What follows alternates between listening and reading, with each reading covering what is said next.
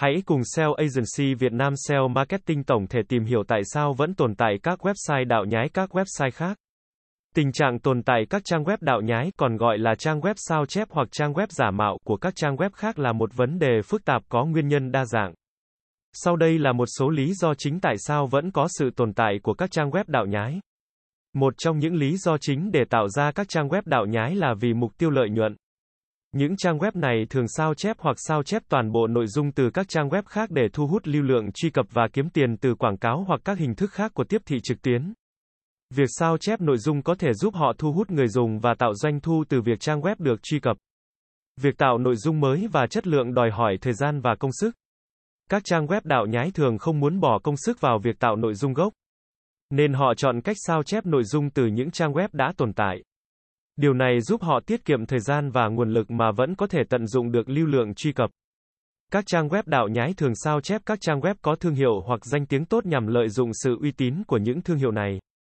Họ hy vọng rằng việc trang web giả mạo trông giống như trang web gốc sẽ làm cho người dùng tin rằng họ đang truy cập vào trang web chính thống và dẫn đến việc tiếp tục sử dụng trang web này.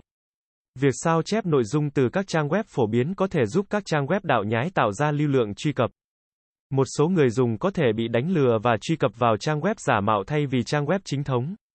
Điều này có thể dẫn đến tăng lưu lượng truy cập và cơ hội tiếp cận đối tượng người dùng mục tiêu. Một số trang web đạo nhái tồn tại do thiếu quản lý và kiểm soát chặt chẽ.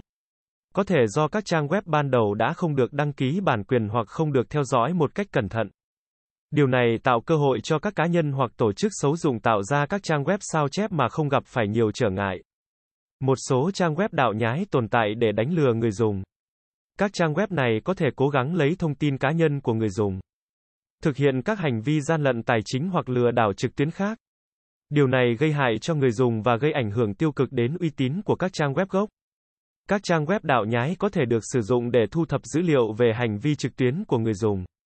Thông tin này có thể được sử dụng cho các mục đích như quảng cáo mục tiêu hoặc phân tích thị trường. Một số trang web đạo nhái có thể tồn tại do sự thiếu ý thức về quyền tác giả và về đạo đức trực tuyến.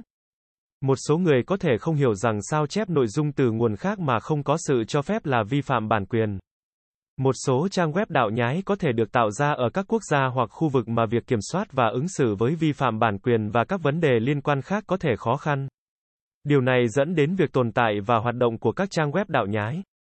Tồn tại các trang web đạo nhái có nhiều nguyên nhân. Từ việc kiếm lợi nhuận đến việc tận dụng danh tiếng thương hiệu của người khác.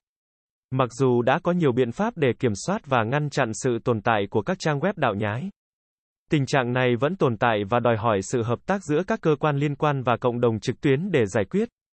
SEO Agency Việt Nam SEO Marketing tổng thể sẽ là nơi cung cấp cho bạn những thông tin về SEO mới nhất update 24 phần 7.